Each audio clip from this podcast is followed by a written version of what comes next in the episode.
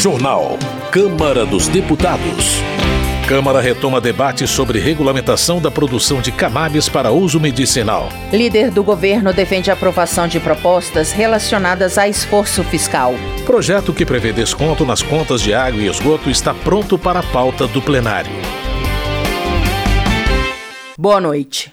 O projeto que garante desconto de 40% nas contas de água e esgoto para a população carente está pronto para ser votado em plenário. O repórter Antônio Vital traz mais informações sobre a proposta em análise na Câmara. Famílias carentes poderão ter desconto de 40% nas contas de água e esgoto. É o que prevê a proposta em debate na Câmara dos Deputados. O texto está em regime de urgência e, portanto, pode ser votado diretamente pelo plenário sem passar pelas comissões. A proposta do Senado cria tarifa social de água e esgoto. O desconto será dado para quem consumir até 10 metros cúbicos de água por mês. As condições para a família ter direito à tarifa diferenciada são ter renda de até meio salário mínimo por pessoa e estar inscrita no Cadastro Único para Programas Sociais do Governo Federal, o CadÚnico. A tarifa social vai valer para quem mora em empreendimentos habitacionais de baixa renda e também para quem mora em áreas irregulares. De acordo com o projeto já aprovado pela Comissão de Finanças e Tributação da Câmara, o total que a empresa de saneamento deixar de arrecadar com os descontos será pago pelos demais consumidores. O regime de urgência para o projeto foi aprovado de maneira simbólica por unanimidade, sem votos contrários. A deputada Jandira Feghali, do PCdoB do Rio de Janeiro, falando pelo governo, defendeu a medida. Claro que nós somos a favor da tarifa social de água e esgoto, até porque o governo Lula, que cuida das pessoas, tem focado as suas prioridades em quem ganha até 2 salários mínimos e muitas políticas públicas. A oposição também votou a favor do regime de urgência, como explicou o deputado Evair Vieira de Mello, do PP do Espírito Santo. Nós queremos ter um saneamento de qualidade, uma água de qualidade e, naturalmente, portanto, a oposição que é a favor do saneamento básico, é a favor da água tratada para as pessoas, orienta sim a essa urgência. O deputado Duarte Júnior, do PSB do Maranhão, lembrou que cada real investido em saneamento básico para a população carente representa R$6 a menos de gastos na saúde. Nós defendemos o consumidor, defendemos aqueles que mais precisam. R$1 investido em saneamento básico é uma economia que representa, de acordo com dados da Organização Mundial de Saúde, R$6 investidos no SUS. O projeto que cria a tarifa social de água e esgoto ainda não tem data para ser votado na Câmara.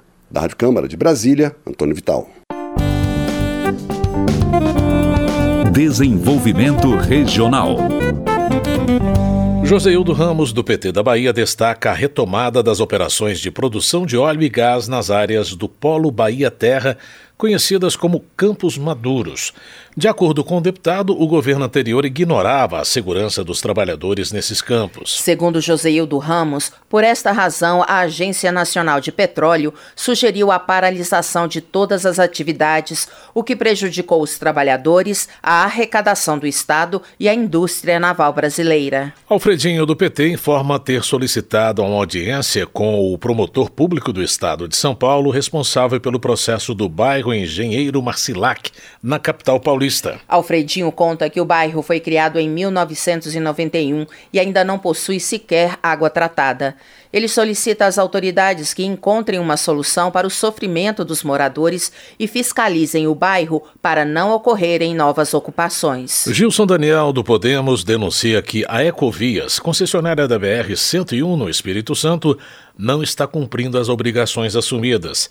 De acordo com o deputado, após 10 anos de cobrança de pedágio, a empresa realizou menos de 63 quilômetros de duplicação dos 385 quilômetros prometidos. Gilson Daniel cita a ocorrência de acidentes fatais devido ao não cumprimento das obrigações contratuais, como a falta de iluminação, abrigo de ônibus e passarelas. Ele pede que a empresa seja responsabilizada e que a concessão não seja entregue sem as devidas indenizações pelos danos causados. Eduardo Veloso, do União, critica a decisão do Ministério Público do Acre de tentar impedir a construção da estrada entre os municípios de Manoel Urbano e Santa Rosa do Purus. Segundo Eduardo Veloso, as cidades ficam isoladas e a única ligação possível é por meio de barco, numa viagem que pode levar até 8 dias. O parlamentar reitera que é preciso garantir o direito de ir e vir de mais de 10 mil pessoas. Economia. Pompeu de Matos, do PDT Gaúcho, cobra a redução da taxa Selic. Ao comparar os juros do Brasil com os países do BRICS e até mesmo com os Estados Unidos, o deputado afirma que os quase 14% impostos ao país só servem para alimentar o capital especulativo e punir os empreendedores. No entendimento de Pompeu de Matos, o Banco Central precisa compreender que, além do controle inflacionário, é preciso também gerar emprego e renda para resolver os problemas da sociedade. Adriana Ventura, do Novo de São Paulo, manifesta preocupação com o que chama de intervencionismo na Petrobras. Apesar de ser uma empresa com responsabilidade social, a deputada acredita que a Petrobras vem sendo utilizada para beneficiar apenas o governo e não o povo brasileiro. Adriana Ventura critica o uso do caixa da Petrobras para bancar ações populistas. Segundo a deputada, isso reduzirá a capacidade de investimentos, aumentará a concentração de mercado e prejudicará o mercado privado de importação, além de ter consequências negativas para o resultado fiscal do Brasil. Comissões. Coronel Crisóstomo, do PL de Rondônia, diz que está orgulhoso de fazer parte da CPI do MST. O deputado questiona onde o movimento planta o alimento que afirma produzir, já que o próprio nome diz que eles não possuem terra. Coronel Crisóstomo acusa o MST de praticar atos violentos, como invasões de propriedades privadas, incêndios e morte de animais, além de defender regimes perversos, como o cubano e o venezuelano. O deputado espera que a CPI possa identificar os financiadores dos atos criminosos. Na opinião de Paulão, do PT de Alagoas, o esforço desperdiçado pela Câmara na CPI do MST poderia estar voltado para a discussão de propostas sobre desenvolvimento social e reforma tributária. O deputado entende que a CPI foi criada como uma distração dos escândalos envolvendo o ex-presidente Jair Bolsonaro. Paulão acredita que a composição conservadora da CPI do MST teme as consequências que a CPI mista do 8 de janeiro pode gerar. Na opinião do deputado, a CPMI vai apontar os verdadeiros financiadores da tentativa de um golpe de Estado. Política. Afonso Mota, do PDT Gaúcho, questiona a eficiência do sistema de governo em vigor. O deputado lembra que o atual presidencialismo de coalizão conta com dois fatos extraordinários: um país com grande divisão ideológica e um presidente eleito com apoio de uma minoria parlamentar. Afonso Mota destaca que, nesse cenário, a capacidade de articulação do governo federal é essencial para construir uma frente ampla de apoio para garantir a governabilidade e o próprio sistema presidencialista de coalizão. Ayrton Faleiro, do PT do Pará, reconhece que, apesar das divergências e diferenças que marcam os partidos com representação no parlamento, o Congresso brasileiro tem cumprido seu papel na história recente do novo governo Lula. Ayrton Faleiro cita como exemplo a aprovação da PEC da transição, do arcabouço fiscal e das medidas que garantiram a continuidade de programas sociais. O líder do governo na Câmara fez balanço positivo do primeiro semestre de votações na Casa. Ele também apontou prioridades do governo para o próximo semestre, como informa o repórter Luiz Gustavo Xavier. O líder do governo na Câmara, deputado José Guimarães, fez um balanço do primeiro semestre e avaliou positivamente a votação das matérias de interesse do Executivo. Segundo Guimarães, o esforço maior da articulação política foi garantir o esforço do governo para estabilizar o país do ponto de vista fiscal e financeiro. Guimarães listou que a Câmara votou 87 projetos importantes, mas destacou a chamada PEC da transição ainda no governo passado, por garantir que a nova gestão pudesse dispor de 145 bilhões de reais para cumprir programas prometidos na eleição, como o novo Bolsa Família. Nada faremos para comprometer o esforço que o governo está fazendo para estabilizar o país fiscal e financeiramente. O equilíbrio que tem que ter entre as receitas e as despesas. Construímos um outro modelo de gestão fiscal do país. E esse modelo de gestão fiscal tem que ter as duas coisas: controle do gasto, mas elevação das receitas. De acordo com José Guimarães, até o final do semestre, o Executivo quer garantir a votação do projeto que retoma o voto de qualidade do governo no Conselho Administrativo de Recursos Fiscais, o CARF, a última instância administrativa para discussão de punições aplicadas pela Receita Federal. O líder avalia que o projeto é fundamental, pois está dentro do esforço fiscal do governo. Ele disse que a proposta está sendo negociada diretamente com o ministro da Fazenda, Fernando Haddad, e os líderes partidários. Essa é uma matéria que é imprescindível para o país. O ministro Haddad não pode abrir mão disso. Está dentro do esforço fiscal que o governo está fazendo por conta do arcabouço. Essa matéria é decisiva para o governo. Outro projeto que merece a atenção dos governistas é a votação das alterações feitas pelo Senado à proposta do novo arcabouço fiscal. O Senado fez 4 modificações no texto votado pela Câmara. Na avaliação de Guimarães, qualquer que seja o resultado, não altera a espinha dorsal do projeto. Ele também defendeu a votação da reforma tributária ainda neste semestre e afirmou que todo o esforço da liderança do governo é negociar e votar o texto. O líder do governo afirmou que entre as pautas prioritárias do Planalto para o próximo semestre estão, além dos projetos do orçamento, como LDO e PPA, o PL que combate as chamadas fake news e as medidas provisórias, como a que trata da renegociação de dívida dos brasileiros, a do reajuste do salário mínimo e a da remuneração dos servidores do Executivo. Da Rádio Câmara de Brasília, Luiz Gustavo Xavier.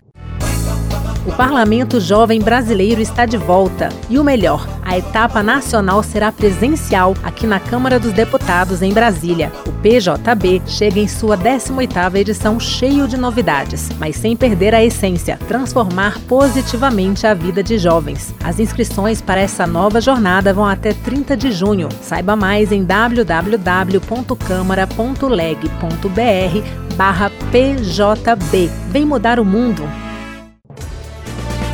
Justiça.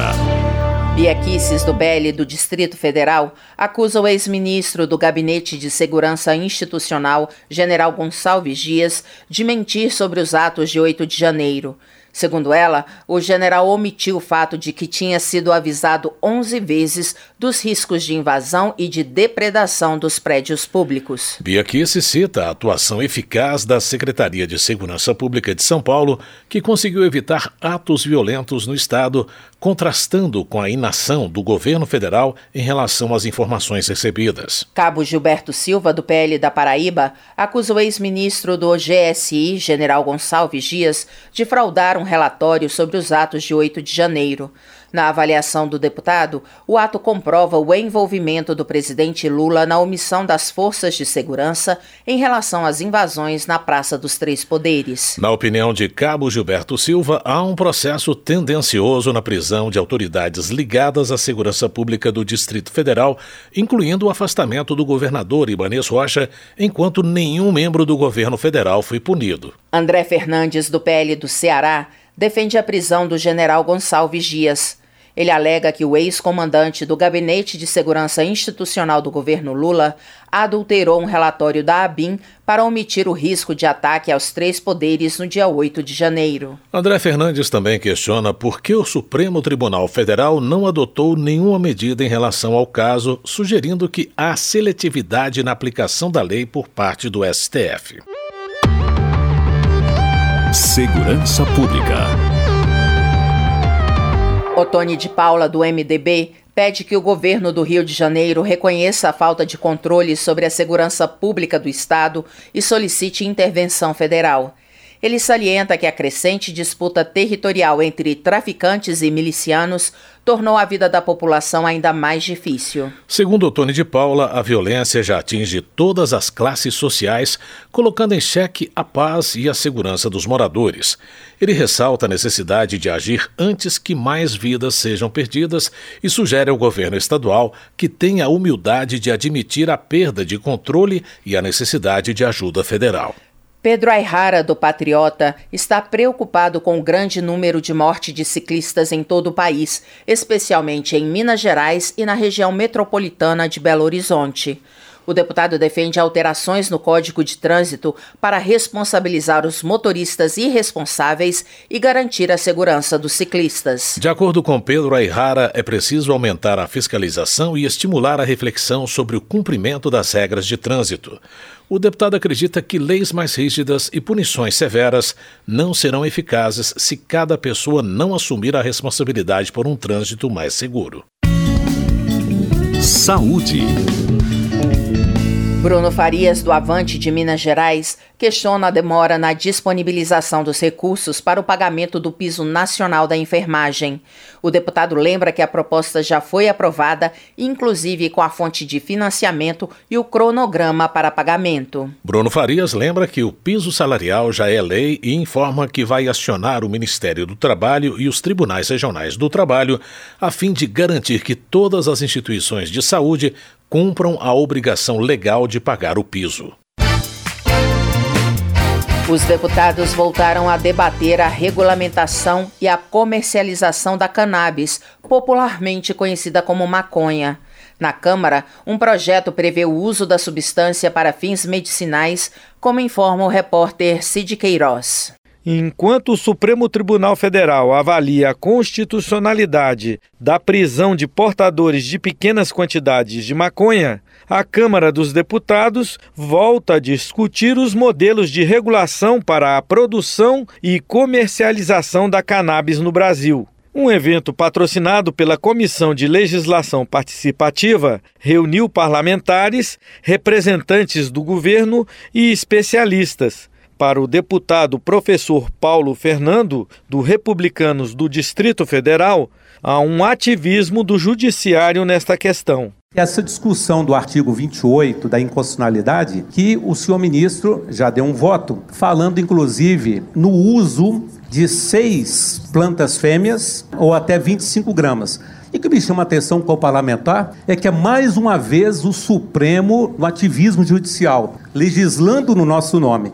A deputada Sâmia Bonfim, do PSOL de São Paulo, acha que o parlamento precisa assumir este debate, uma vez que o modelo de combate às drogas fracassou no Brasil. Quais são as principais vítimas daquilo que nós chamamos de guerra às drogas hoje no Brasil? Esse modelo tem feito com que, principalmente moradores das regiões periféricas, pessoas mais pobres, em sua maioria pessoas negras, sejam hiperencarceradas, muitas vezes sem direito de defesa, ou mesmo alguns territórios acabam se tornando mais perigosos por conta da ação policial repressiva em tese para combater o tráfico. E isso não tem feito uma diminuição do uso, isso não impede que as pessoas consumam a maconha ou outras substâncias.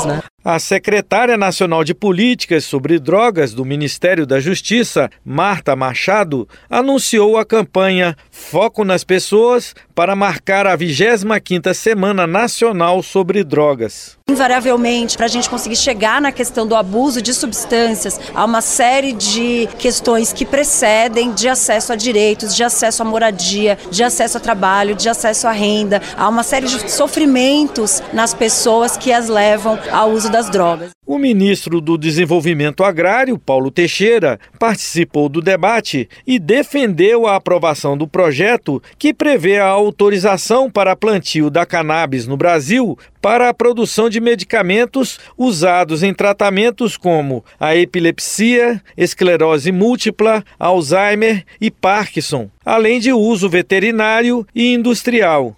Teixeira acredita que a liberação do plantio poderia beneficiar a agricultura familiar.